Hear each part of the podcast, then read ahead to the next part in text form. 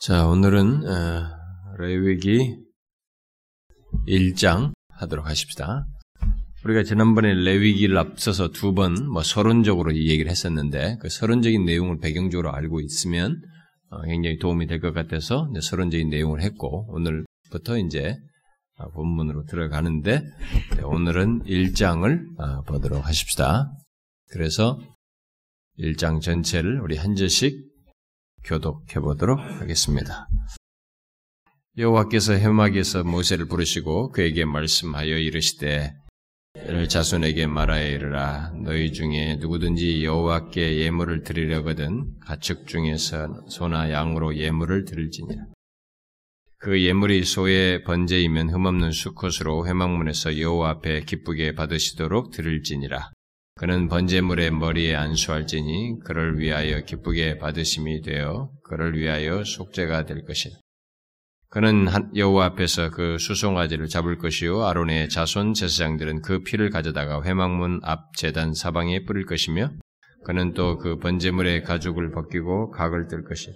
제사장 아론의 자손들은 제단 위에 불을 붙이고 불 위에 나무를 버려 놓고 아론의 자손 제사장들은 그 뜬 각과 머리와 기름을 제단 위에 불 위에 있는 나무에 벌려 놓을 그 내장과 정강이를 물로 씻을 것이요. 제사장은 그 전부를 제단 위에서 불살라 번제를 들지니 이는 화제라.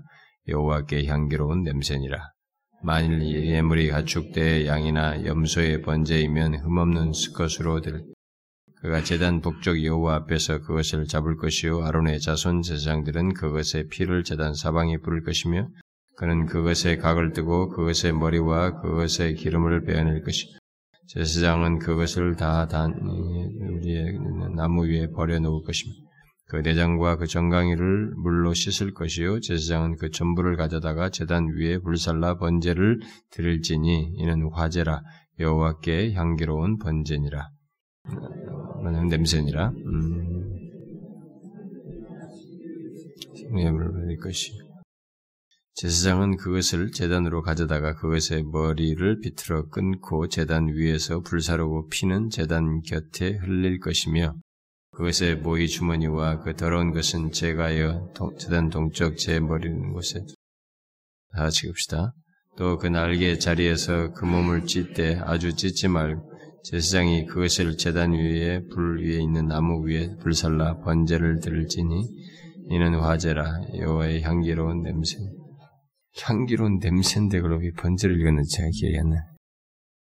레위기는 크게 이 레위기 전체를 크게 나누면은 1장부터 17장 그리고 18장부터 어, 나머지 20장 27장까지로 이렇게 나누어서 볼 수 있습니다.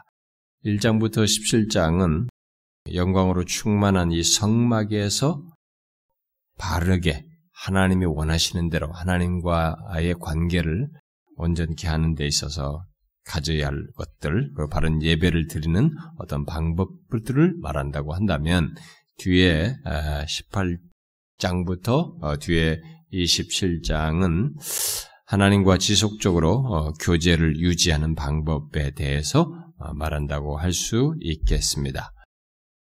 그런데 이제 우리가 아, 먼저 살필 것은 이제 1장부터 이제 7장이 다섯 가지 제사 제도를 다섯 가지 제사에 대해서 얘기를 말을 하는데 아, 제가 지난번에 얘기했죠. 음, 1장부터 1장 1절부터 6장 7절까지는 제사를 드리는 사람 입장에서 바로 예배 드리는 자에게 말씀하시는 제사 제도이고 드리는 자에게 그리고 6장 8절부터 7장 끝절까지는 제사장에게 말씀하시는 제사제도예요. 그러니까 다섯 가지 번제가 똑같이 나오는데 아, 제사 다섯 가지 제사제도가 아니 번제가 다섯 가지 제사제도가 나오는데 이 앞부분은 예, 제사를 드리는 자에게 맞추어서 다섯 가지 제사제도를 말하고 뒤에 6장 8절부터 7장까지는 제사장에게 맞추어서 어, 그 다섯 가지 제사제도를 말하고 있다 이 말입니다. 자, 그러면은 어, 먼저 이제 그 어, 내용 중에서 번제에 대해서 얘기를 하면 뭐 1장에 나오고 이제 제사장에게 번제와 관련해서 말한 내용은 뭐 6장 8절부터 13절에 나옵니다만은 오늘 먼저 우리가 1장을 중심으로 해서 보면은 어, 이 1장도 1절부터 9절과 어, 뒤에 10절부터 나머지 17절로 이렇게 나누어서 볼 수가 있는데, 뭐 1장, 1절부터 9절을 보게 되면은 이 번제에 대해서 여기서 이제 얘기를 하고 있죠. 1장은 번제, 다섯 가지 제사 제도 중에 이제 번제에 대해서 얘기하는데, 이 번제는, 어, 재물의 가죽을 제외한 전부를 화제다, 할세. 화제. 불태우는 거죠. 예? 불을 태워 가지고 연기를 피워서 제사를 드리는 것입니다. 이제 여러분들이 계속적으로 레위기를 생각하면서 제가 앞부분에서 얘기했지만은 아, 이 레위기에서 이제 거룩을 굉장히 중요한 주제로 얘기하는데 제가 지난 시간에 끝부분에서 거룩치 않은 조건에 있는데 죄인인데 그 사람이 거룩하게 되는 것, 최초에 거룩하게 되는 것과 그 다음에 지속적으로 거룩하게 되는 것, 이런 모든 것을 똑같이 내포하게 되는데 그 두 가지의 거룩의 그 근거는 바로 이 죄사하는 것, 죄를 해결하는 것, 이 죄를 제사를 통해서 씻음 받는 이런 것에서 근거에서 나오는 것인데 그것이 두 가지 양태로 다 묘사가 되는데 제사들이나 이런 것 속에 근데 그 근거가 결국은 우리에게서 예수 그리스도 안에서 그게 성취되기 때문에 두 가지 측면의 거룩은 다 예수 그리스도와 관련해서 얘기해야 된다라는 것입니다. 우리가 최초로 거룩하게 되는 것과 그리고 지속적으로 거룩하게 되는 이 모든 것은 예수 그리스도의 구속에 근거해서만 말을 할 수 있고 가능하다 이 말입니다. 그래서 지금부터 살필 이런 모든 내용들은 다 예수 그리스도와 관련이 됩니다. 예수 그리스도와 관련되지 않으면 이 내용들은 우리에게 정말 웃기는 내용들이에요. 어? 정말 웃기는 내용들입니다. 무슨 뭐 여기는 피 갖고 장난치는 종교가처럼 보여줄 수 있습니다. 아, 그런 내용이에요. 그래서 지금 이런 모든 내용은 결국 그리스도의 어떤 것과 다 연관된다고 볼 수 있습니다. 자, 그걸 염두에 두고 여기 보니까 이 번제를 들 때 이스라엘 자손에게 말하 이르라 너희 중에 누구든지 예물 여호와께 예물을 드리려거든 누구든지 예물을 드리는 것과 관련해서 얘기를 하는데 성경에 이제 예물을 드린다. 음? 이제 우리가 예물을 드린다. 제가 이제 헌금 기도 때도 예물을 드린다. 이런 말을 쓰게 되는데요. 옛날에 어, 제가 아, 어떤 사람들이 뭐 어? 하나님께 이제 헌금에 대한 반대론자들 같기도 합니다만은 하나님 앞에 헌금을 하나님께 드린다는 것은 그거 거짓말이다. 그거 다 결국은 헌금을 해놓고 교회가 막 이렇게 자기들이 쓰는 것인데 무슨 하나님께 드린다는 말이냐 하면서 하나님께 드린다는 말에 대해서 부정을 하는 여러 가지 나름대로 뭐 이런저런 주장을 하는 그런 팜플렛이 저에게 전달돼서 이제 아마 교회 목사들에게 다 일일이 보냈는지는 모르지만 저에게 보내서 제가 좀 읽어봤었는데요. 근데 그런 사람들은 이게 이 우리들의 부정적인 현실, 왜곡된 들여진 것의 왜곡된 사용에 대한 게 분노, 뭐 그런 것을 가지고 어, 자기 나름의 생각을 이렇게 정리하고 정당화한 것이라고 봐지고 성경은 분명히 예물을 드린다 이렇게 말을 해요. 나중에 보면은 제사장들이 그걸 가지고 저기서 처리하고 불태우고 또 제사장들이 먹고 또 그것은 또 자기 돌려줘서 거기 드린 자들도 같이 먹고 막 이런 것도 나오는데 그럼에도 그런 일을 뒤이어서 하게 되는데도 성경은 드린다, 예물을 드린다. 이렇게 아, 말을 합니다. 그리고 이런 말이 성경에 굉장히 많이 나와요. 특별히 이제 민수기의 28장이나 29장 같은 것만 보아도 이 드린다는 말이 무려 50번 정도 어, 나와요. 그러니까 그래서 우리는 이제 그런 내용이 있다 보니까 아, 이 성경이 많이 나오니까 당연히 우리는 그것에 대한 긍정적인 차원에서 하나님께 드리는 것을 마땅히 여기고 드려야 된다라고 하는 메시지를 그런 것으로부터 자연스럽게 얻게 됩니다. 어, 얻게 되죠. 얻지 않을 수가 없죠. 그리고 실제로 많은 사람들이 가르치는 사람들이나 성경을 연구하는 사람들이라든가 설교자들은 그런 것에 근거해서 드리는 것을 하나님께서 우리가 뭔가를 드리는 것을 기뻐하신다. 그리고 우리가 드린 자들을 하나님께서 축복하신다. 이런 말들을 사람들이 많이 합니다. 아, 목사들이나 특별히 성경 강론할 때 그런 얘기들을 사람들이 많이 하죠. 실제로. 그런데 우리가 알아야 될 것이 있습니다. 성경에서 이런 얘기를 드린다는 이런 내용을 말을 할 때 이게 어떤 배경에서 나오고 있는지 왜 하나님께서 지금 여기서 제사를 드리는 것들을 다 이스라엘 백성들에게 말해가지고 이것을 지키도록 어? 이렇게 하는데 이게 얼마나 엄청난 일입니까? 여기 제사들이 보면 막 소를 드리고 뭘 드리고 하잖아요. 이 예물을 드리는 이 일이 모든 제사와 관련해서 다 얘기가 나온단 말이에요. 근데 이게 얼마나 엄청난 얘기입니까? 이런 것들을 이렇게 말씀하셨을 때, 아, 그래, 하나님 드리라고 하는구나. 그래, 우리가 드리는 걸 기뻐하시는구나. 드리면 또 축복하시는구나. 이렇게 단편적으로 생각하면 안 된다, 이 말입니다. 이런 내용을 말씀하실 때 하나님은 굉장히 중요한 근거를 기재에 깔고 이런 말씀을 하시고 있습니다.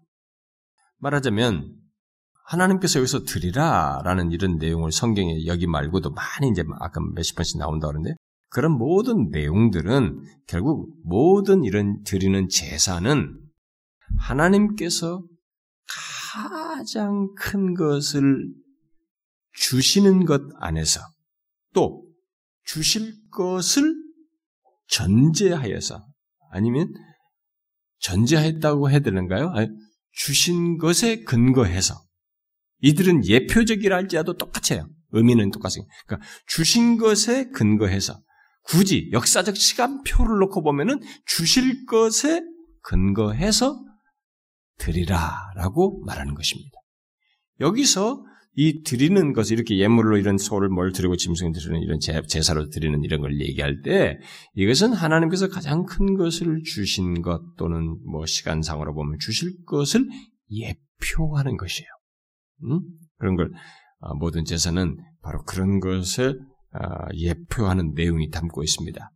그래서 우리가 음, 성경을 좀 몇 군데 오늘은 좀 찾아보아가면서 얘기를 해야 될 것 같은데요. 신약 성경을 한번 잠깐 보시면 로마서 로마서 8장을 한번 봅시다. 로마서 8장 아, 32절 어, 32절 읽어봐요. 시작. 자기 아들을 아끼지 아니하시고 우리 모든 사람을 위하여 내주신 이가 어찌 그 아들과 함께 모든 것을 우리에게 주시지 아니하겠느냐. 자, 여기서 하나님께서 자기 아들을 아끼지 아니하시고 우리 모든 사람을 위하여 내 주신 분으로 이렇게 이야기합니다. 이 구약의 모든 제사는 하나님께서 아들을 아끼지 아니하고 우리를 위해서 모든 사람을 위해서 내어 주시는 것을 다 예표하는 거예요. 그러니까 바로 그것에 근거해서 이런 뭔가를 드리는 얘기를 하는 것이에요. 그것과 연관성을 가지고 그런 내용을 말하는 것입니다. 그래서 뒤에 보면은 로마서 그 뒤에 11장도 한번 보세요. 11장 11장 35절 한번 읽어봐요. 읽어봅시다. 35절 시작. 누가 죽게 먼저 들여서 갚으심을 받겠느냐? 응? 누가 죽게 먼저 들여서 갚으심을 받겠느냐? 성경을 여러분들이 정확히 아셔야 됩니다. 성경에서 하나님께서 우리에게 뭔가를 바친다. 우리가 하나님께 뭔가를 드린다, 바친다. 이런 것은 우리가 먼저 드리는 게 아닙니다. 실상을. 그러니까 예수를 잘못 믿는 사람들이 성경을 잘못 아는 사람들이 마치 이방 종교처럼 자신이 먼저 신에게 다가가고 뭘 하는 것처럼 착각하는데 기독교는 거꾸로요. 먼저 드리는 것이 없습니다. 우리가 하나님이 먼저 주시죠. 먼저 주신 것에 따라서 우리가 하나님 앞에 드리는 것입니다. 우리가 아, 주께 먼저 드리는 것은 아무것도 없어요. 성경은 우리가 먼저 드린 것이 아니라 하나님이 먼저 주신다고 말하고 있습니다. 먼저 그들을 죄를 사시는 것의 근거 속에서 그런 얘기를 하시는 거죠. 이걸 드려라. 뭘 예물로 드리라. 이렇게 말한 것이죠. 그래서 기독교 신앙은 하나님이 주시는 것이 먼저예요. 그리고 우리 입장에서 보면 받는 것이 먼저예요. 우리가 드리는 것은 받고 감사해서 드리는 것입니다. 그래서 여기 여기서 뭐 예물을 드려거든 가축 중에서 소나 양으로 예물을 드려라. 뭐 이렇게 얘기를 하는데 그러니까 집에 기른 어떤 생축 중에서 뭐 소나 양으로 또는 뭐 염소로 예물을 드릴 것을 얘기하는데 우리는 하나님께서 뭐가 뭘 모자라서 창조주께서 세상 주, 관자께서 뭐가 모자라서 야 소나 양 이런 걸 예물로 드려라 뭘 가져와라 뭘 바쳐라 이렇게 하겠어요? 우리가 인간적인 개념으로 자꾸 하나님과의 관계를 생각하고 하나님 앞에 뭔가를 예물을 드린다는가 뭐 헌상하는 거 이런 것을 인간적인 관점에서 생각하면 큰일이에요. 잘못하는 거면 그 틀이 확 깨져됩니다. 그래서 대체적으로 이게 헌상을 제대로 못하는 사람들은 아직도 하나님을 모르는 것이에요. 그러니까 신앙 자체가 이게 예, 균형이 없는 게 무슨 조각지식 무슨 이방 종교적 신앙 개념을 가지고 하나님을 대하려고 하는 거예요. 내 쪽에서 뭐를 먼저 한다고 자꾸 착각을 하는 것입니다. 하나님이 뭐가 진짜 모자라서 우리에게 재물 드리고 소드리라 뭐드라고 여러분 하나님이 어떤 분이신지 성경이 말을 하고 있잖아요. 근데 그러신 하나님께서 무슨 소를 바치고 뭘 바치라 이게 도대체 뭐겠어요, 여러분 그런 거? 어? 성경이 그 시편 기자가 그런 사실을 이미 명확히 밝혔잖아요. 이 사람들이 착각하고 정신 나간 행동을 하니까 이스라엘 백성들이 음? 그 시편 기자가 말하는 시편 50편 한번 보세요. 시편 50편 9절과 10절 한번 읽어봅시다. 9절과 10절 읽어봐요. 시작. 내가 네 집에서 수소나 내 우리에서 숫 염소를 가져가지 아니하리니 이는 산림의 짐승들과 무산의 가축이 다 내 것이며 13절 내가 수소의 고기를 먹으며 염소의 피를 마시겠느냐? 아니 하나님이 무슨 뭐 피소소 바치면은 뭐 그 소고기 먹고 피 먹어요? 잘 생각해내요. 우리가 뭐 하나님 앞에 헌금하면은 하나님이 뭐 헌금 갖다가 어디 저 뒷주머니 차고 그걸 어떻게 처리하십니까? 이게 아니잖아요. 구약의 모든 제사 그리고 거기서 이렇게 뭔가를 드리는 것 이런 것은 그리스도의 이 하나님이 가장 큰 것을 주시는 것, 음? 바로 그리스도의 대속, 하나님의 아들의 죽으심, 을 통해서 우리를 죄 사하시고 구원하시는 그리스도의 대속을 예표하는 것이에요. 그러니까 만일 그런 내용이 없이 그런 것과 관련이 없이 이런 제사 제도를 드리고 뭔가를 드리는 것을 말했다면 이건 웃기는 거예요. 아무 의미가 없는 것이에요. 응? 바로 예수 그리스도의 대속과 관계가 있기 때문에 바로 그렇게 함으로써 우리를 가장 큰 것을 주는. 하나님의 아들을 줌으로써 죄를 사하는 것이잖아요. 여기는 상징적인 행동이죠. 이것은 다 예수 그리스도의 구속의 연관 지연 행동 속에서 행동으로서 이렇게 하는 것이에요. 그래서 이것은 자기들이 짐승 때문에 하는 게 아니고 짐승을 통해서 예표된 상징된 예수 그리스도의 행동 아래서 이들이 그리스도와 관계 속에서 이렇게 함으로써 죄 사함을 받는 것이죠. 죄 용서를 받는 것입니다. 그러니까 이것 자체가 상징이랄지라도 그냥 예수 그리스도와 시공간적인 간적에서 우리 쪽은 시공간이 몇 개 있지만 하나님 편에서는 그냥 통째로 연결시켜서 그것에 근거해서 이런 일이 있게 되는 거예요. 어떤 죄 사는 문제가. 그러니까 바로 이런 예수 그리스도의 대속과 연관되어 있고 예표되어 있기 때문에 이렇게 이렇게 하라고 제사를 이렇게 드리고 이렇게 예물을 드리라고 명령하시는 것입니다. 하나님께서 명령하신 여기 이제 뒤에 나오는 다섯 오대 제사는 그리스도께서 이루어 주실 구속의 사역, 구속 사역에 대한 어떤 일면들을 이 다섯 가지 제사가 각각 예표해요. 어, 그리스도의 대속적인 그런 사역에 대해서. 그러니까 하나님의 아들 예수 그리스도께서 담당하시는, 이루시는 구속 사역은 여기 다섯 가지 제사 중에 어느 한 제사만으로는 다 설명이 안 되는 거예요. 다 예표가 안 된 것입니다. 그래서 이 다섯 가지 제사, 제도가 각각 일면씩을 좀씩 좀씩 다 담고, 뭐, 내포하고 있어요. 그렇게 해서 그리스도의 대속 사역을 예표하고 있는 것입니다. 그러니까 그런 뜻을 하나님께서 다 가지고 얘기하셔서 이런 것을 가르쳐 주신 것입니다. 그래서 어쨌든 그리스도의 대속의 그런 대속적인 어떤 내용이 관련이 없다면 그런 것이 의미가 없다면 구약의 동물 제사와 오늘날 우리나라에서 돼지 대가리 잘라가지고 제사 드린 것하고 차이가 뭐가 있겠어요? 별 차이가 없겠죠? 별 차이가 없는 거죠. 이게 이게 이게 장난치는 게 무슨 피적고 보니 야, 이 뭐하냐 이거 어리석게 보이잖아요.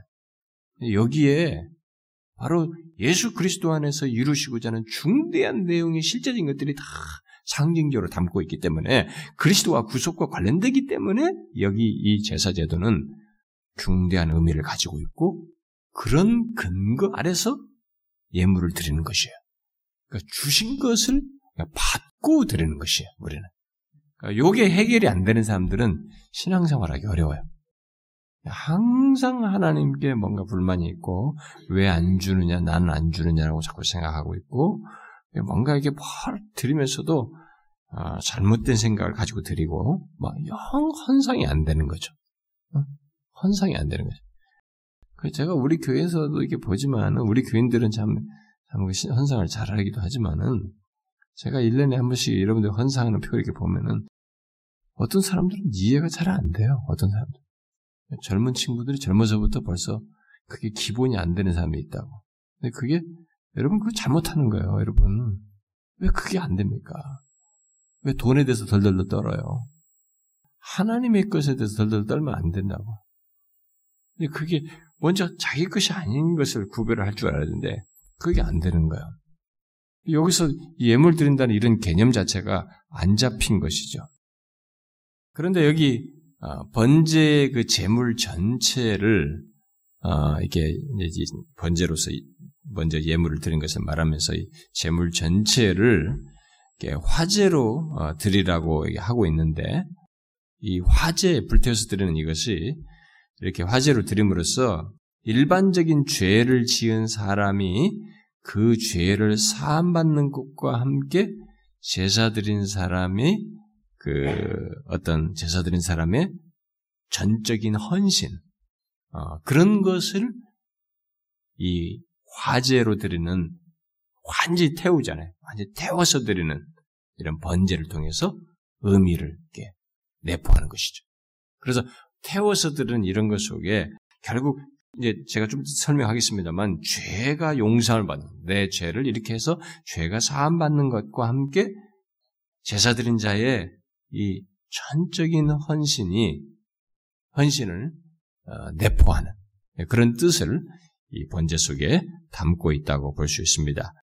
번제의 종류는 여기 구약 성경에서 번제의 종류는 어, 두 가지 나오죠.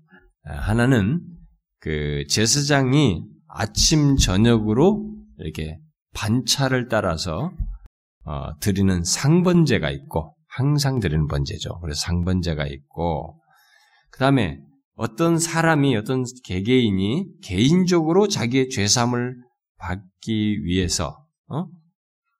드리는 일반적인 번제가 있어요.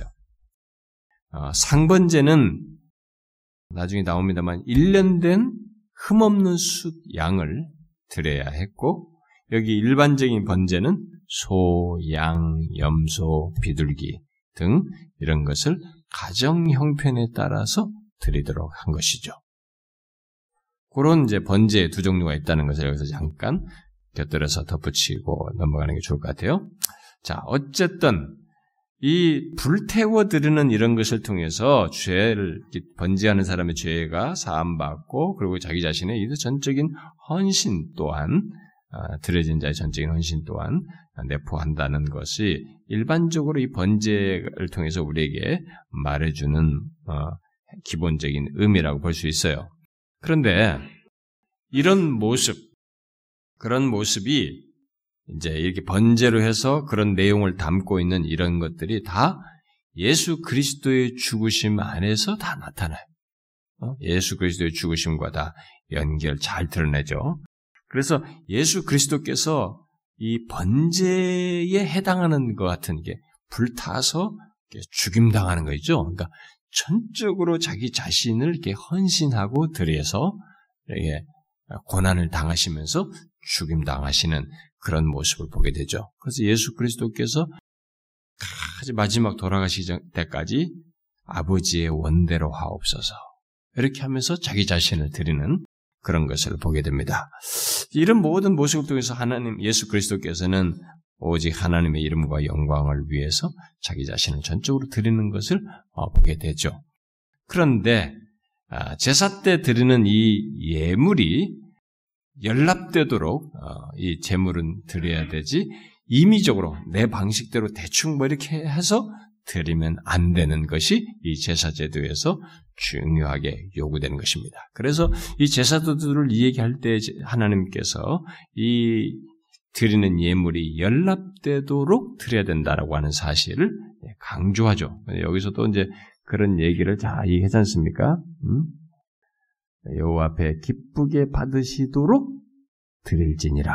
이제 그러니까 연락되도록 드려야 돼요. 기쁘게 받으시도록 드려야 됩니다. 자, 레위기에서 이 받, 받으신다, 이 기쁘게 받으시는 것, 뭐 옛날식으로 말하자면 이제 연락되는 것, 뭐 이런 하나님께서 기쁘시게 받으시는 받도록 드리라고 하는 이런 말이 이 레위기에만 여덟 번이 나와요.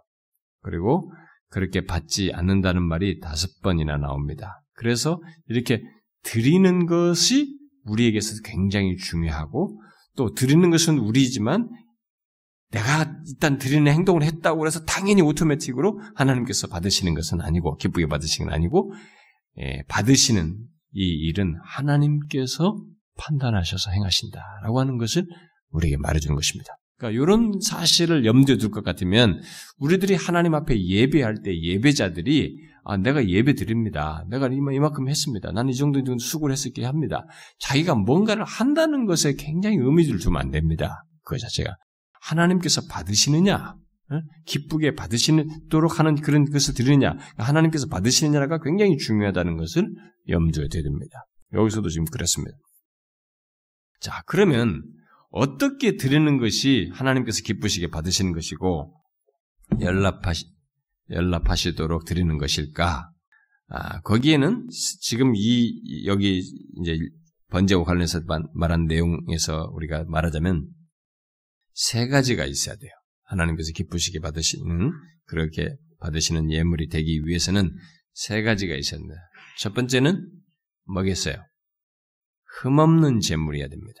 3절에서 얘기하잖아요. 어? 흠없는, 예죠? 수컷으로 흠없는이란 말이죠. 흠없는 제물이어야 됩니다. 하나님께서 받으시는, 기쁘게 받으시는 제물은, 예물은 흠이 없어야 된다는 것을 여기서 말합니다. 우리는 이 문장에 대해서, 이런 말에 대해서, 하나님께서 이런 요구에 대해서 우리는 뭐, 대수롭지 않게 생각할 수 있습니다.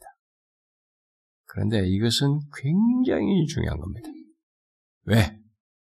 죄가 살 수 있는 가장 절대적인 조건이에요. 사실상. 왜냐하면 나중에 가서 나옵니다만 흠 있는 제물로서는 죄를 사할 수가 없어요.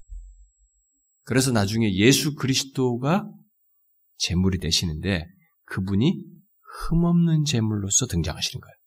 그래서 베드로서도 흠없는 제물로서 흠없는 예수 그리스도, 흠없는 어린 양으로 예수 그리스도를 계속 언급하는 것입니다. 장차 예수 그리스도는 흠없는 제물로서 이 땅에 오셔서 죽임 당하시죠. 음? 여러분 그 이거 한번 레위기 뒤에 한번 볼까요? 레위기 22장 레위기 22장 자, 22절 한번 읽어봅시다. 원래 21절에 보면 기쁘게 받으심이 되도록 아무 흠이 없는 온전한 것으로 할지니 라고 하면서 예로서 설명해서 22절 읽어봐요. 시작. 너희는 눈먼 것이나 상한 것이나 지체에 배임을 당한 것이나 종기 있는 것이 습진 있는 것이나 비루 먹은 것을 여호와께 드리지 말며 이런 것들은 재단 위에 화제물로 여호와께 드리지 말라. 우리가 하나님 앞에 이게 예배할 때 드리는 자가 어떠해야 되는지에 대해서 말하는데 흠이 없어야 돼요. 이것이 우리가 하는 행동 정도로 중요한 게 아니고 나중에 우리 인간들의 모든 죄를 사할 수 있는 그 근거로서 이걸 얘기하는 거예요. 하나님의 아들이 바로 그런 분으로 하나님은 흠없는 재물은 연락하지만 흠이 있는 재물은 연락하지 않는다. 기쁘게 받지 않는다는 것을 그것을 계속 드러내요. 드러내면서 그것을 정확하게 어디서 드러내냐면 십자가에서 드러내는 거예요. 흠이 없는 죄가 없는 그분이 오셔서 어?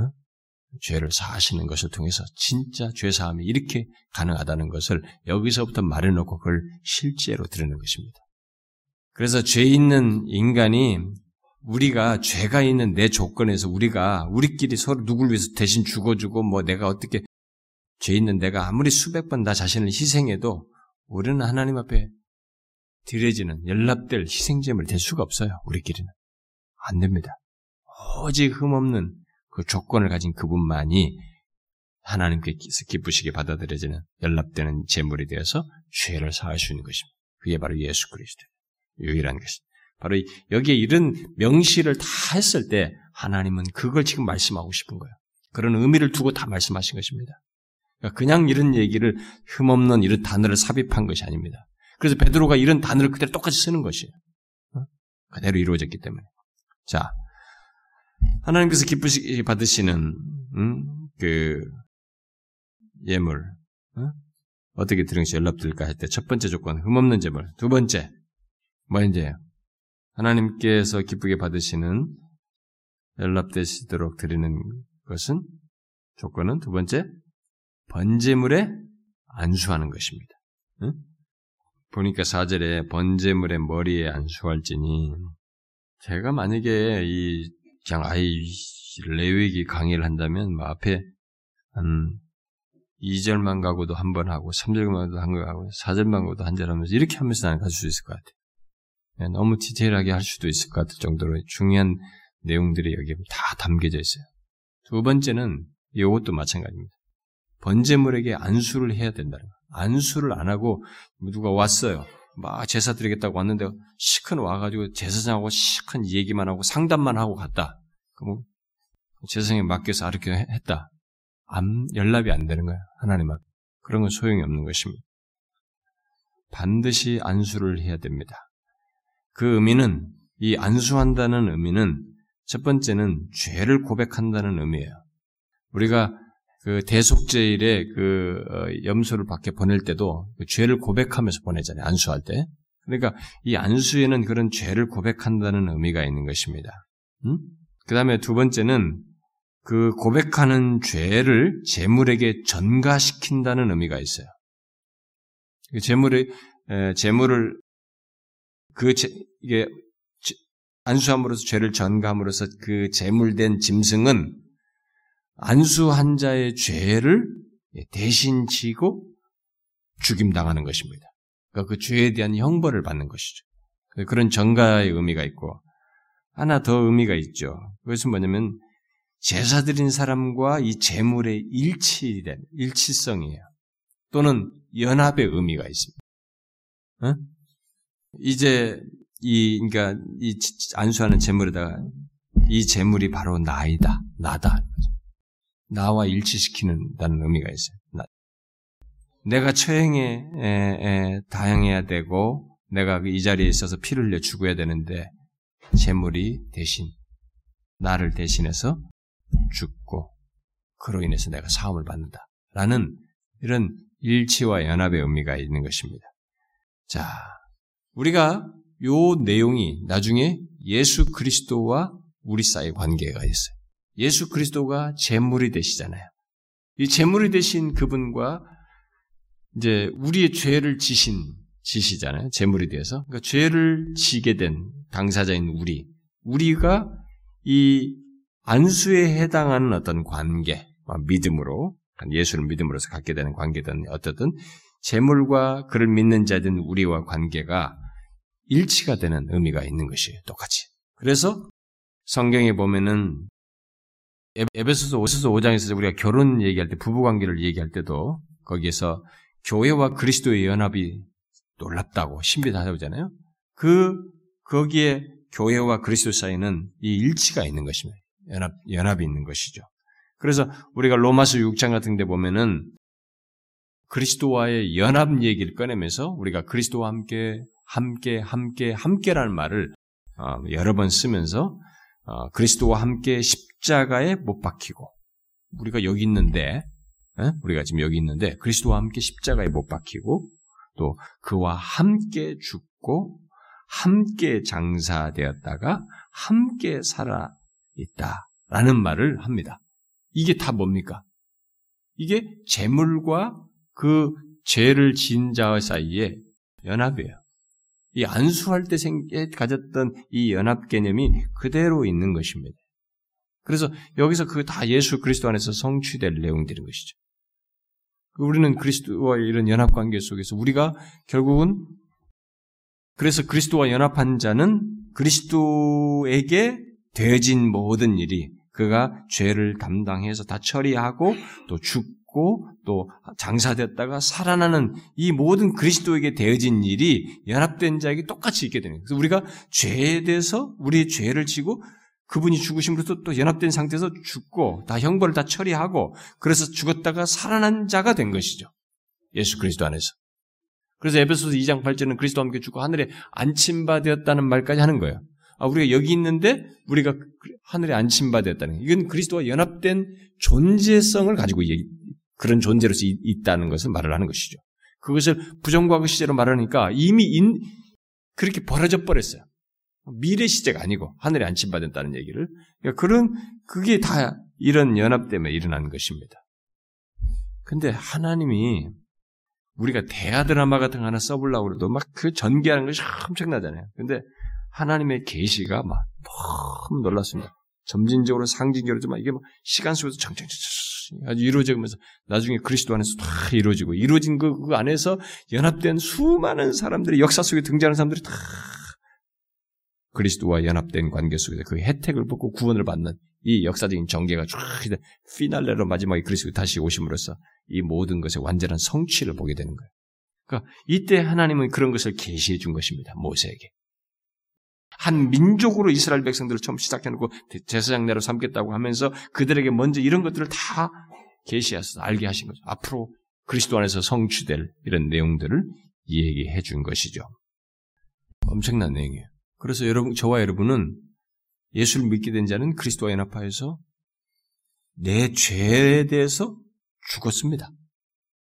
내 죄를 그리스도께서 담당하심을 죽었고 형벌도 받았고 그래서 장사되었고 그 죄로 인한 죽음과 모든 그 저주의 모든 것을 처리하고 함께 살아난 자가 된 것이.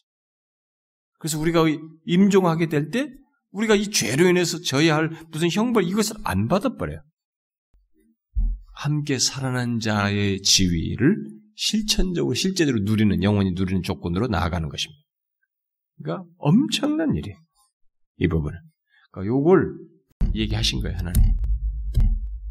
그리스도 안에서 이루어지는 것을.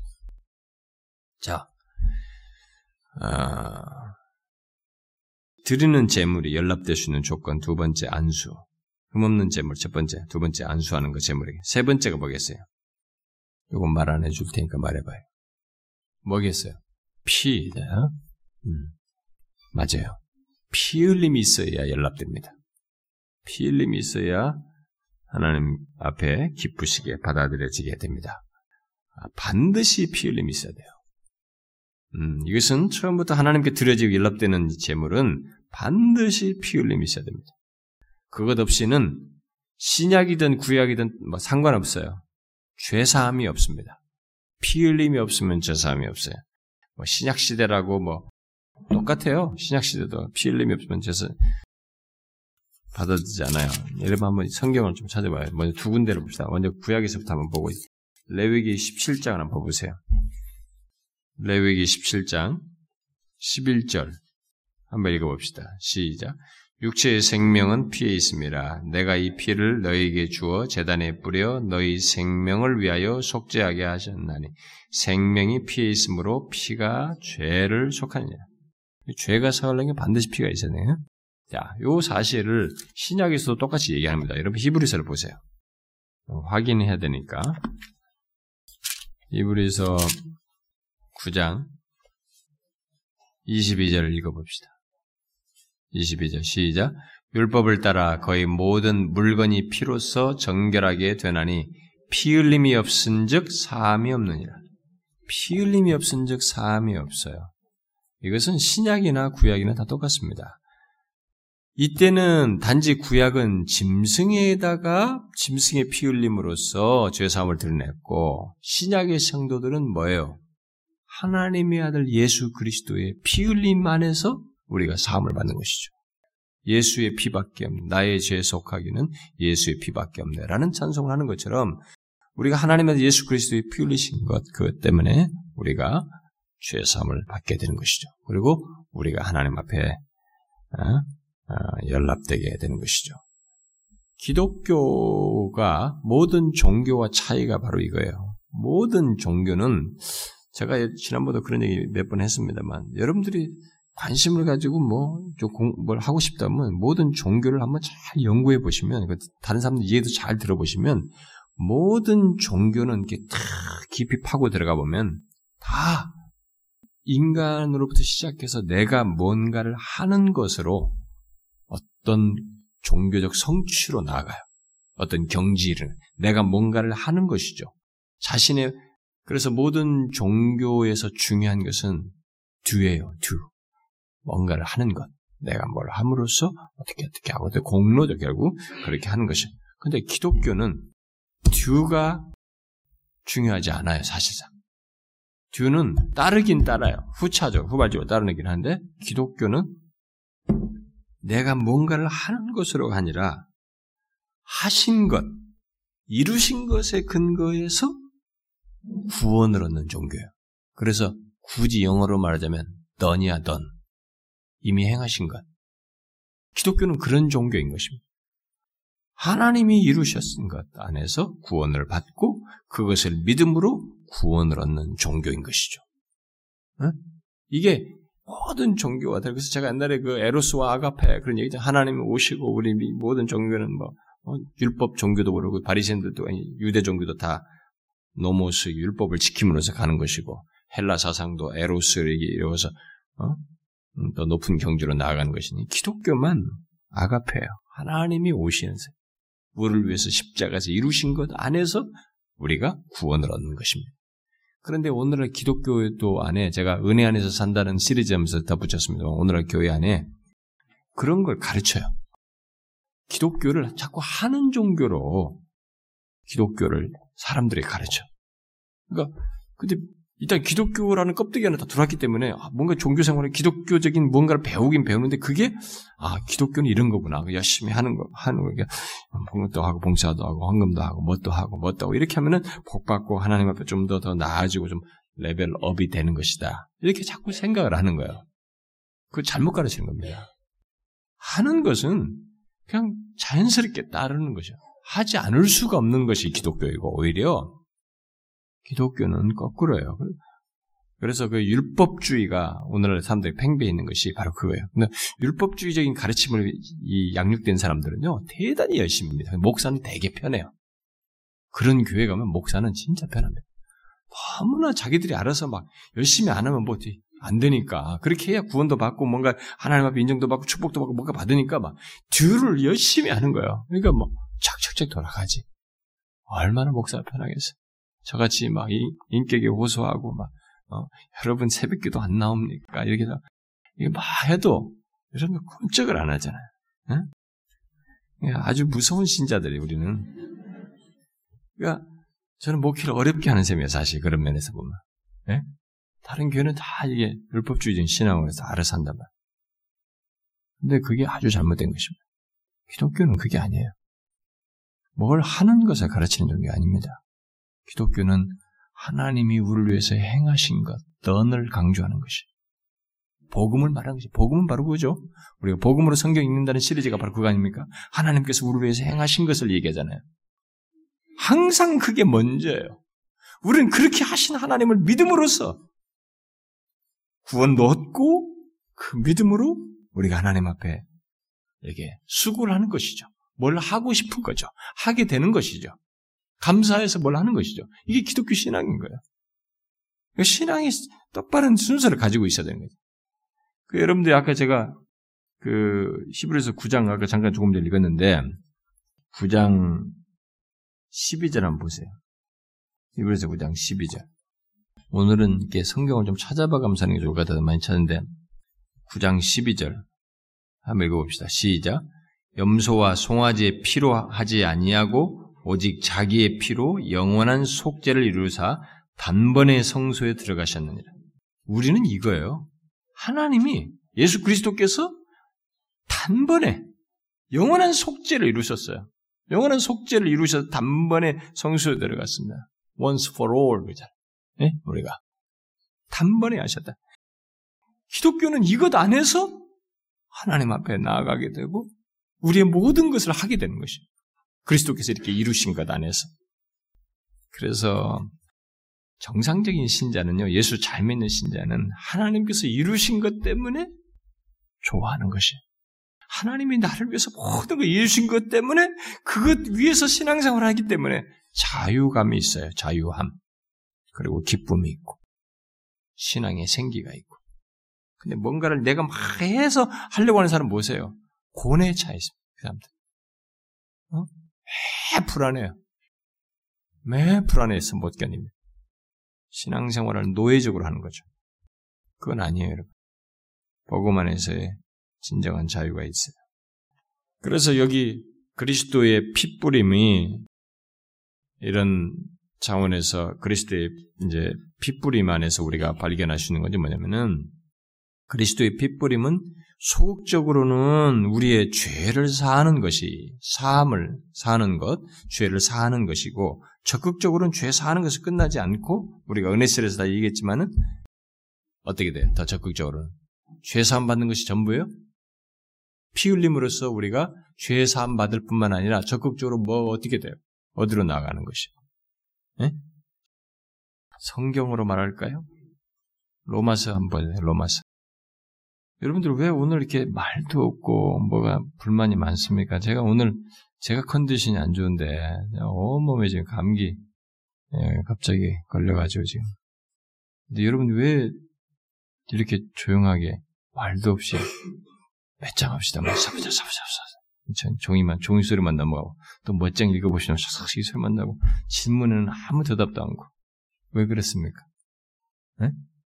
오늘 뭐 힘든 날이에요? 우리 교회 오기 전에 용광로를 통과해서 왔나 보네. 네? 시험의 용광로를 통과해서 왔나 봐. 자, 로마서 5장 9절 한번 봅시다. 자, 거기 뭐라고 그랬어요? 읽어봐요. 시작. 그러면 이제 우리가 그의 피로 말미암아 의롭다 하심을 받았으니 응? 피로 말미암아 죄 사함을 받을 것뿐만 아니라 피로 말미암아 그 그리스도의 피 뿌림으로 의롭다함을 얻었던 것이죠. 응? 바로 그렇게 된 사람이 그렇게 된 사람은 어떤 모습과 조건에 있느냐면 5장 1절과 2절을 보세요. 읽어봐요. 시작. 그러므로 우리가 믿음으로 어렵다 하심을 받았으니 우리 주 예수 그리스도로 말미암아 하나님과 화평을 누리자. 또한 그로 말미암아 우리가 믿음으로 서 있는 이 은혜에 들어감을 얻었으며 하나님의 영광을 바라고 즐거워하느니라. 자, 그리스도의 핏부림을 죄사함 받고 의롭다함을 얻게 됐을 때 적극적으로 그렇게 받은 사람들이 더 어떻게 돼요? 응? 하나님과 화평하게 되고 믿음에 서 있는 은혜에 들어가게 되고 하나님의 영광을 바라고 즐거워하는 것입니다. 이게 이게 기독교.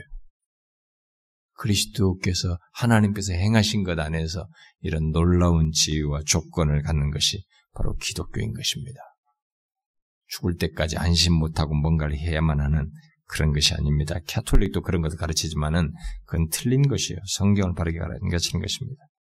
그래서 우리가 지금 앞에 읽은 이런 내용이 살핀 내용이 구절까지 내용에서 보면은 번제가 드리는 사람이 있고 네, 제사 드리는 번제를 드리는 당사자가 있고 또 거기에 자신을 대신해서 죽임 당하는 재물이 있고 그 다음에 그 재물의 이제 죄 사함의 실제적인 중요한 것으로서 피를 뿌리는 피를 가져다가 뿌리는 제사장이 있고 그 다음에 우리가 이 제사를 여호와 앞에서 기쁘게 받으시도록 드리라고 그랬으니까 여호와 앞에서 결국 하나님이 이 제사를 드리는 이 자리에 있는 것을 보여줍니다. 네 요소가 있어요. 드리는 당사자, 대신하는 제물, 피를 뿌리는 제사장, 그리고 하나님.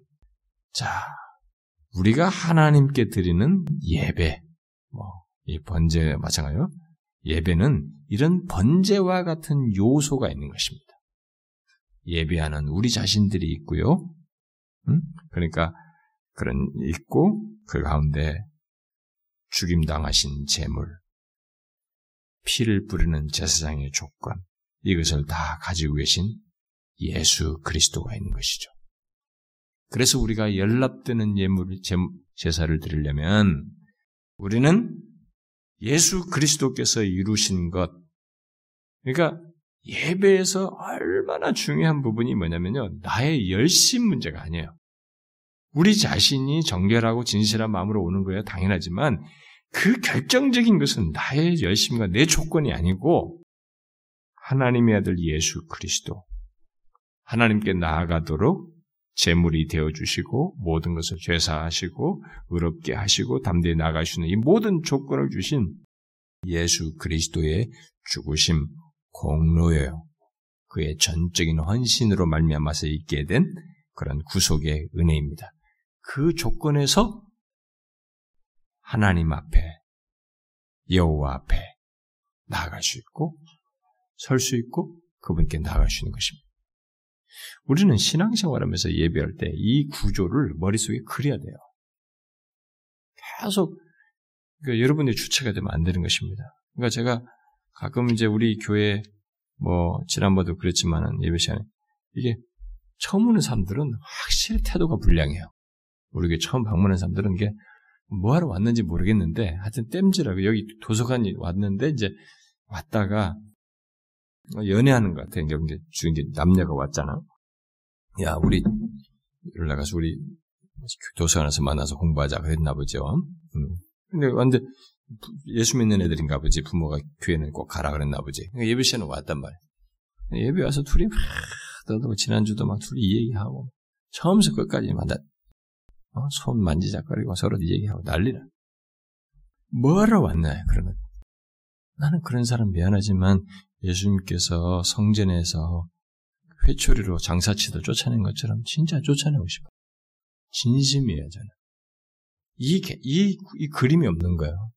하나님께서 이걸 명시하셔서 이것이 하나님 앞에서 기쁘게 받아들일 예배로서 지금 드린다고 하는 것, 그것이 있는데, 그리고 그것이 내가 왔다는 조건으로 당연히 되는 게 아니고, 이 모든 것을 이루신 예수 그리스도의 공로를 위해 그의 피뿌림의 근거에서 나아가는 이것이 절대적으로 중요하다는 것. 그 예수 그리스도를 의지하여 그 예수 그리스도의 이름으로 그분의 공로를 의지하여서 나아가는 이것이 있어야 되는데 이런 게 없는 거예요.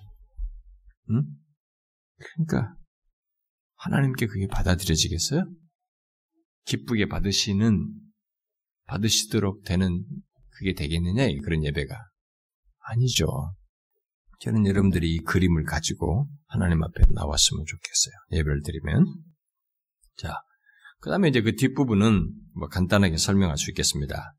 10절부터 17절 내용은 이 내용 속에서 우리는 하나님의 이런 걸 명하시면서도 하나님의 깊은 배려가 아, 여기에 지금 등, 나오고 있는 것을 보게 됩니다. 재물을 들 때 소 드리는 사람이에요. 소, 소 한 마리 든다는 건 엄청난 거예요. 우리도 오늘라도 어떤 집에서 막 소 한 마리 든다 생각해 보세요. 제가 어느, 어느 시골에 갔는데, 그 농사 지면서 소 몇 마리, 세 마리인가 우리에 키우는데 막 거의 이 소를 엄청나게 정성 들여 키우더라고요. 그 집의 자산이야, 자산. 소, 다음에 양, 다음에 염소, 안 되면 비둘기. 자, 이렇게 드리는 자에 따라서 재물의 종류를 다양화해 놨어요. 뭡니까? 드린 자의 경제적인 형편, 가정 형편을 배려하셔서 말씀을 하신 것입니다. 가난한 자가 소들이라고 그랬으면 하나님 다 안 믿을 거예요. 왜 난 소를 안 주면서 그러십니까? 이렇게 할 거란 말이에요. 근데 하나님이 자기의 우리 그래서 가난한 자와 부자를 하나님께서 이렇게 섭리 중에 존속케 하신다는 것을 여기서도 볼 수 있어요.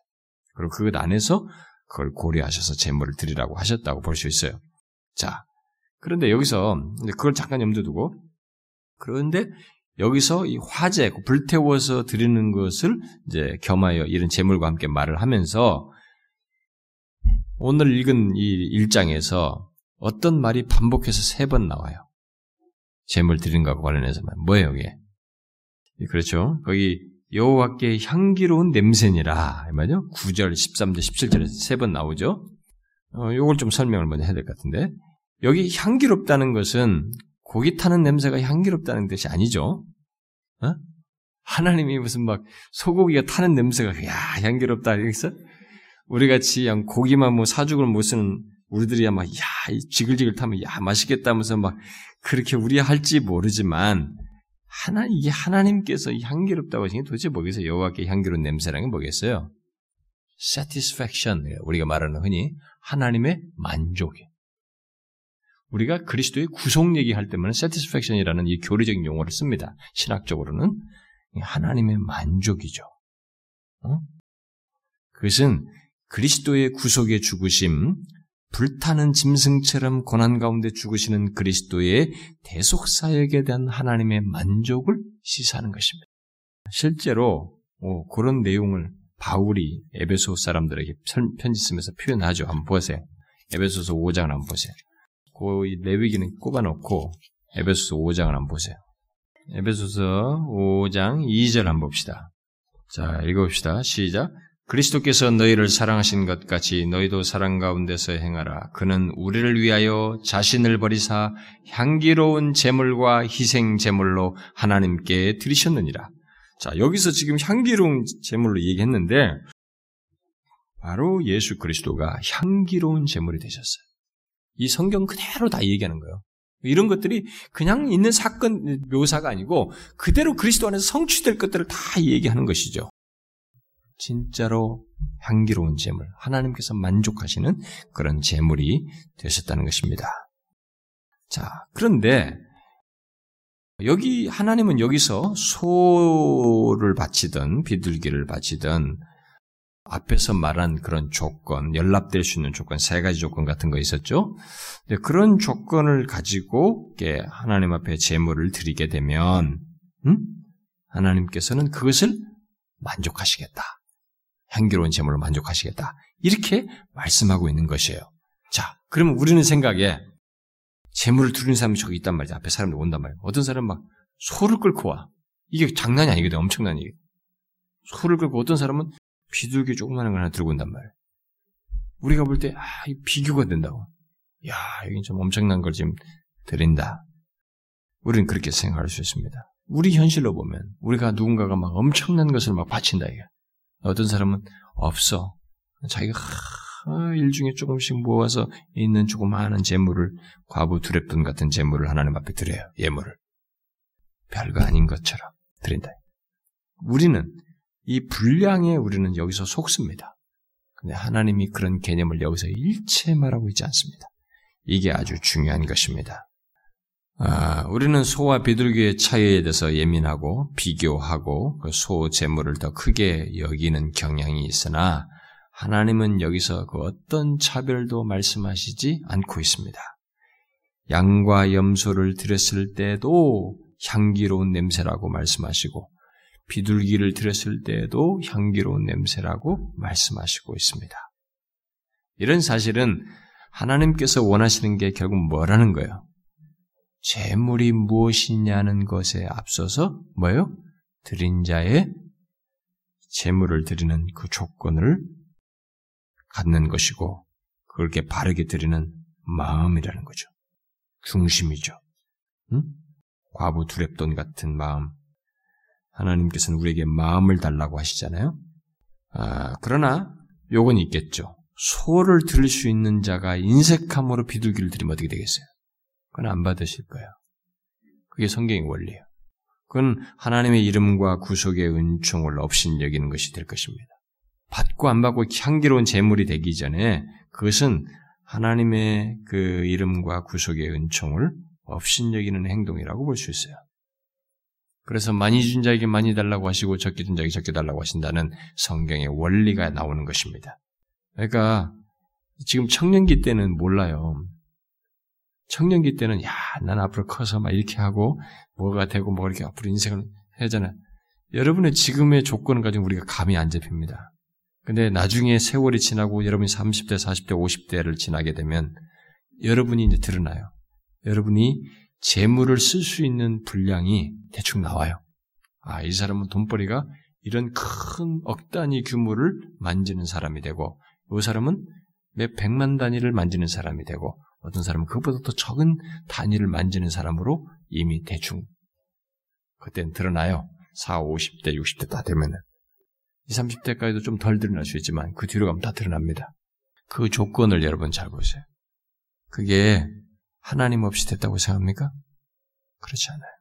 작게 단위가 작은 규모로 살든 큰 단위로 살든 그 사람이 명심해야 될 것은 소, 염소, 양, 비둘기 이런 것처럼 하나님께서 마음을 가진 재물, 마음이 담은 재물을 원하신다는 것을 잊지 말아야 돼요.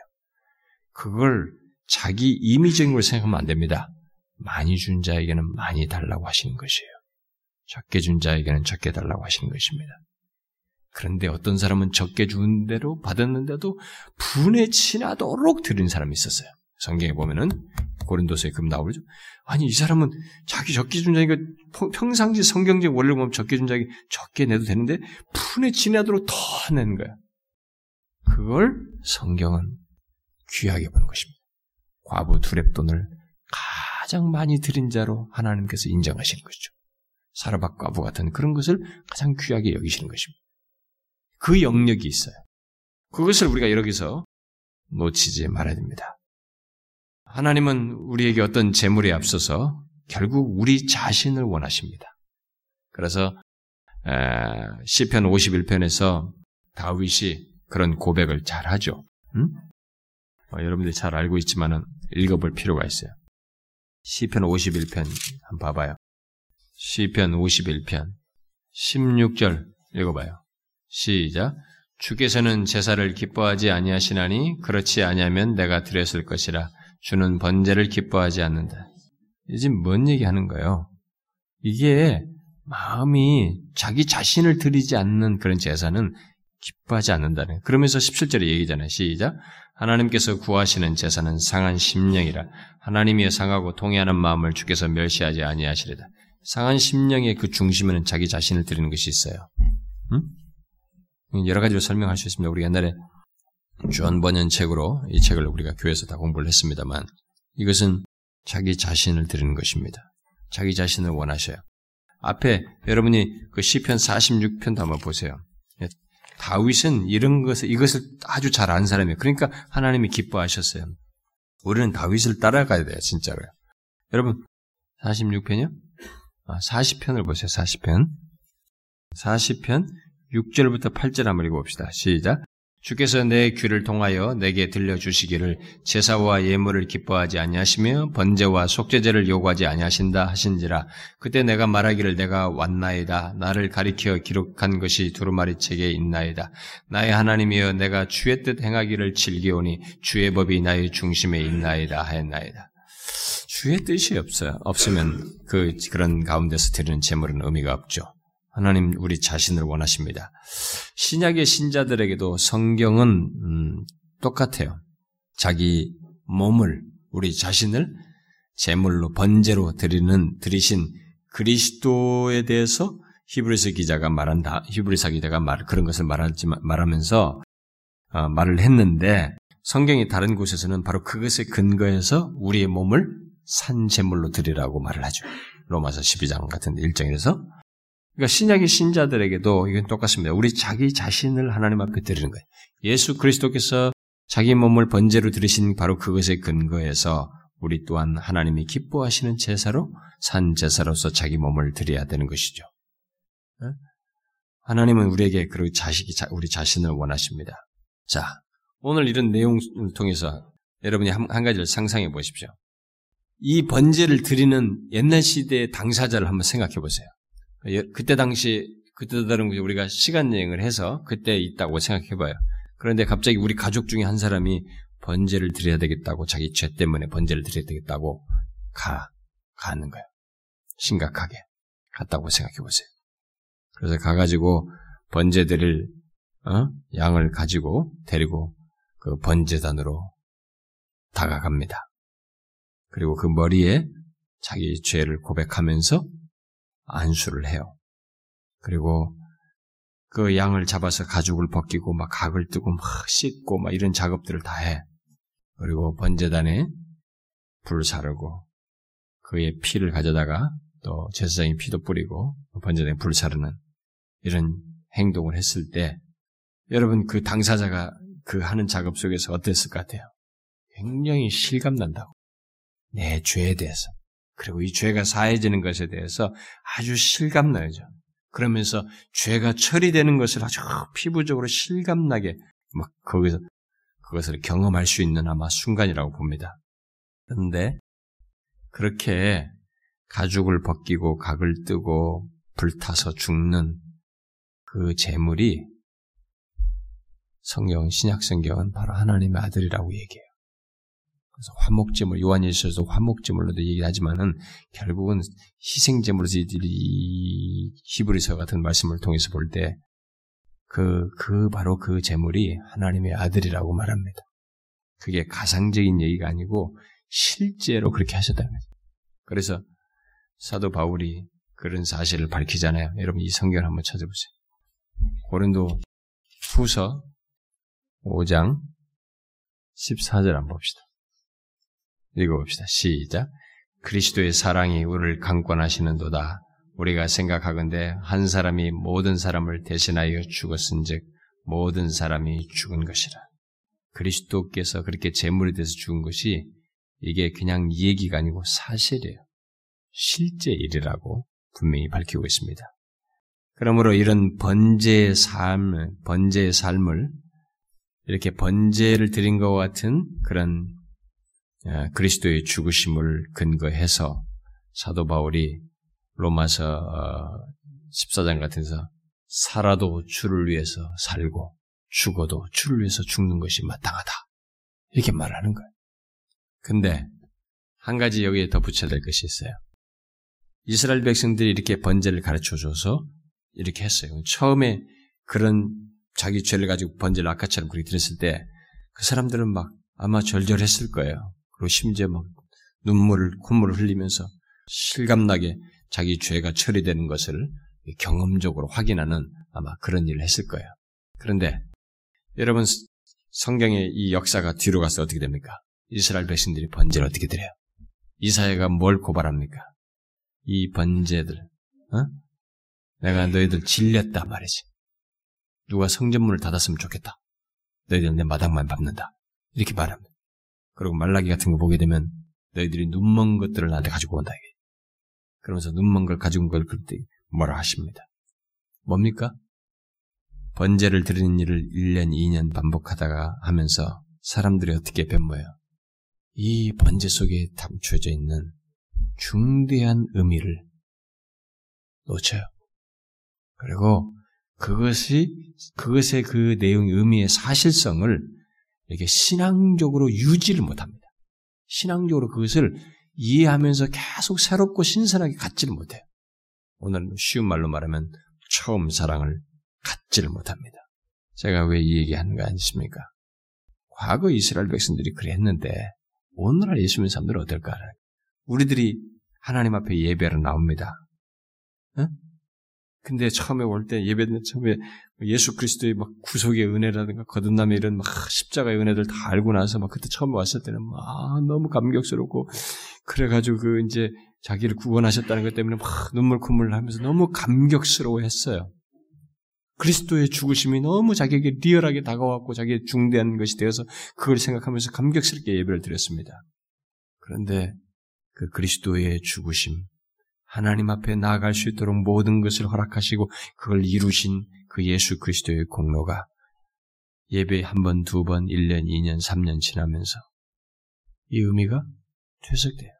설레임도 그의 죽으심이 나에게 의미 있고 나에게 생생하고 그것이 너무나도 나를 여전히 하나님 앞에 새롭게 하고 생기 있게 하고 기쁘게 하고 감격과 이런 감동을 불러일으키는 이런 것이 되지 못해요. 오늘날 그런 사람 많지 않아요? 잘 생각해 보세요.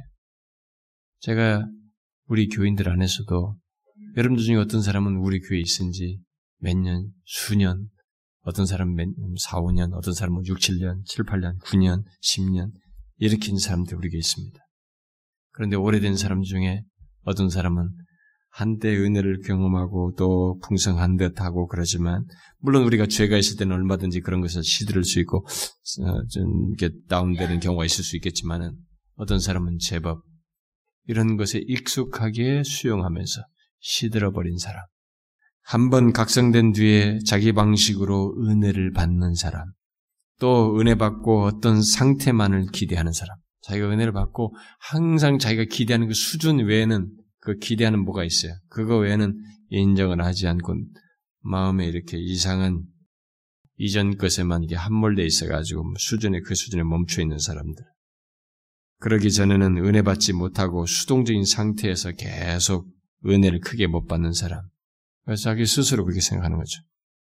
그런 사람들의 그리스도의 죽으심으로 인한 곧 그의 전적인 헌신과 고난으로 인해서 있게 된 인해서 하나님께 나아가게 된 이런 우리의 현재 조건이 이 그리스도의 죽으심의 이 놀라운 근거가 그 사람들에게 어느새 의미가 그렇게 생생한 의미가 없고 어? 감격스럽지 않고 심지어 지루하고 습관적이고 상투적인 그런 상태가 된 주님께서 그걸 막으시기 위해서 성찬을 말한 것이에요. 나를 기념하라고 한 것입니다. 우리는 결국 한 달에 한 번밖에 안 하지만은 그 한 번의 횟수를 할지라도 우리가 그런 것을 통해서라도 기회를 놓쳐서는 안 되는 거거든요. 여러분, 잘 보세요. 신자들이 어디서 신앙이 이게 시들어지고 이게 나락으로 떨어지는가? 신선도가 떨어지고 생기가 상실되는지 보세요. 제가 성찬 설교하면서도 얘기했습니다만 목사인 저나 여러분이나 어, 똑같은 얘기다. 그리스도의 죽으심 똑같은 얘기다.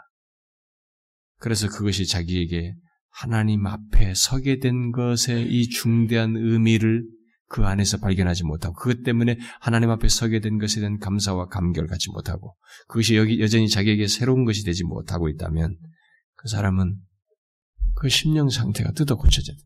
기경돼야 돼요. 정상적인 게 아닙니다. 인간의 본성상에는 그럴 수 있는 여지가 있지만, 응? 그러나 우리가 그것을 숙명적인 것처럼 당연한 것처럼 생각하면 안 돼요. 그것은 기경돼야 됩니다. 나를 대신해서 번제의 제물이 되신 예수 그리스도를 기억하고 나오는 것이 우리에게 계속적으로 있어야 되고 그 조건이 사실 그런 조건으로 나 그런 조건을 갖는 것이 은혜 받는 조건이고 이미 은혜가 그에게 임한 상태를 말해줘요. 그게 안 된 사람들은 예배당에 와도 이게, 이게 새로울 것이 없는 거예요. 수동적이에요. 우리에게 오래 있었던 사람 중에 말씀을 통해서 은혜를 받고 이게 자극을 받는 사람들이 여러분 아세요? 그런 사람들 중에 어떤 사람들은 말씀에 자극을 받으려고 그래요. 얼마나 수동적입니까? 여러분들은 가만히 있고 말씀으로 자극이 와라 이게. 그러면 내가 은혜를 받겠다. 이게.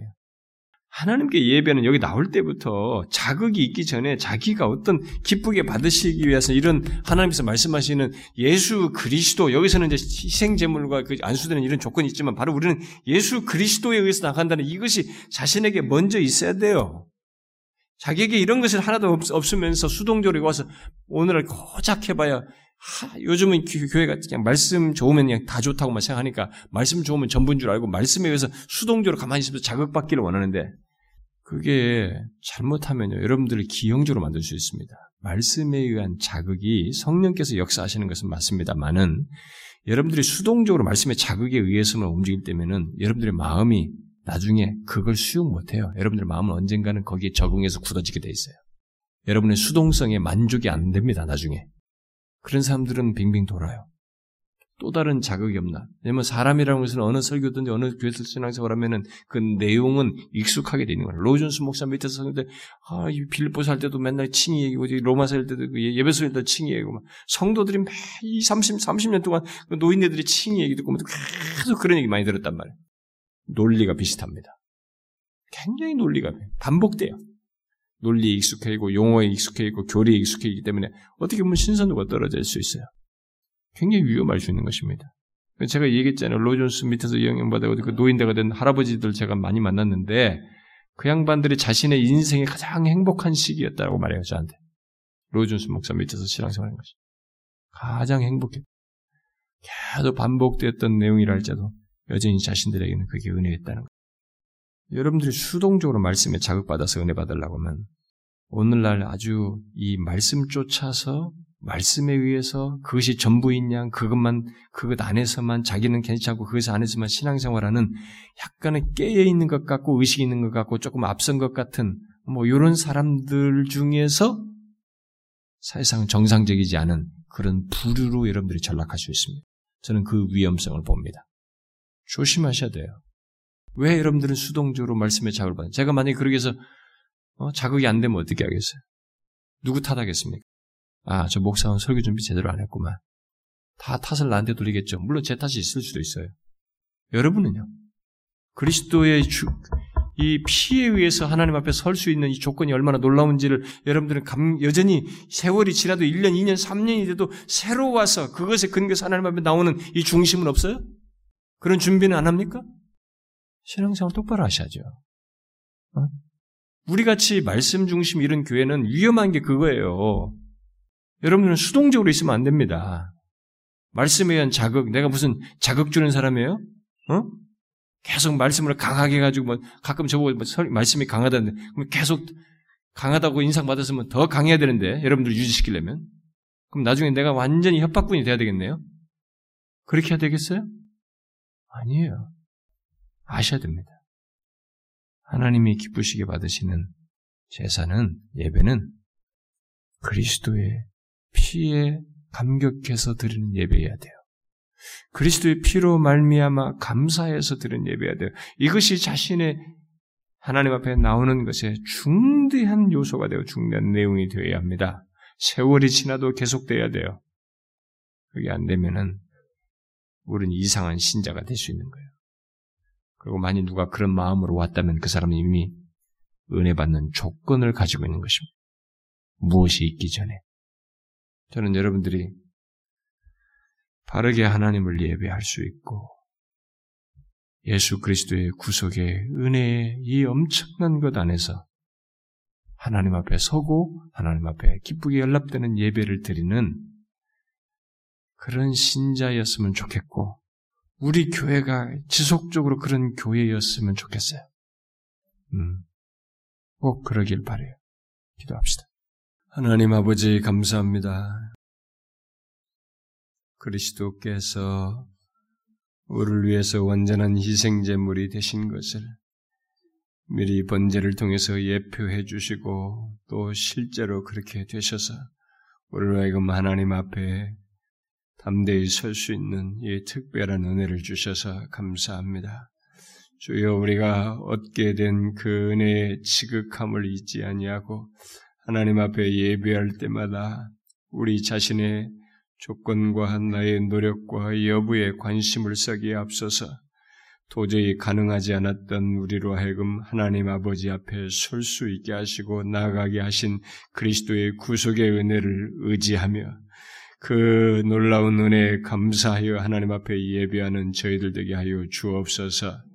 주여 우리가 하나님 앞에 또한 어떤 모습으로 서야 하고 또 하나님 앞에 감사를 해야 하며 하나님의 이런 다각적인 많은 메시지들을 이 번제를 통해서 배웠는데 주여 이 말씀이 우리들의 삶 속에서 결실되어지고 그대로 드러나서 주님을 더욱 온전히 진실하게 믿는 신자들 되게 하여 주옵소서. 주님이여 이 시간 우리가 함께 구한 것들을 들어주시옵소서. 정말로 우리가 사는 현실에서 하나님 어디에서 참된 것을 찾기가 어렵고 영혼의 안식을 얻을 데가 없습니다. 하나님 외에는 정말로 어디에서 영혼의 안식을 얻을 데가 없습니다.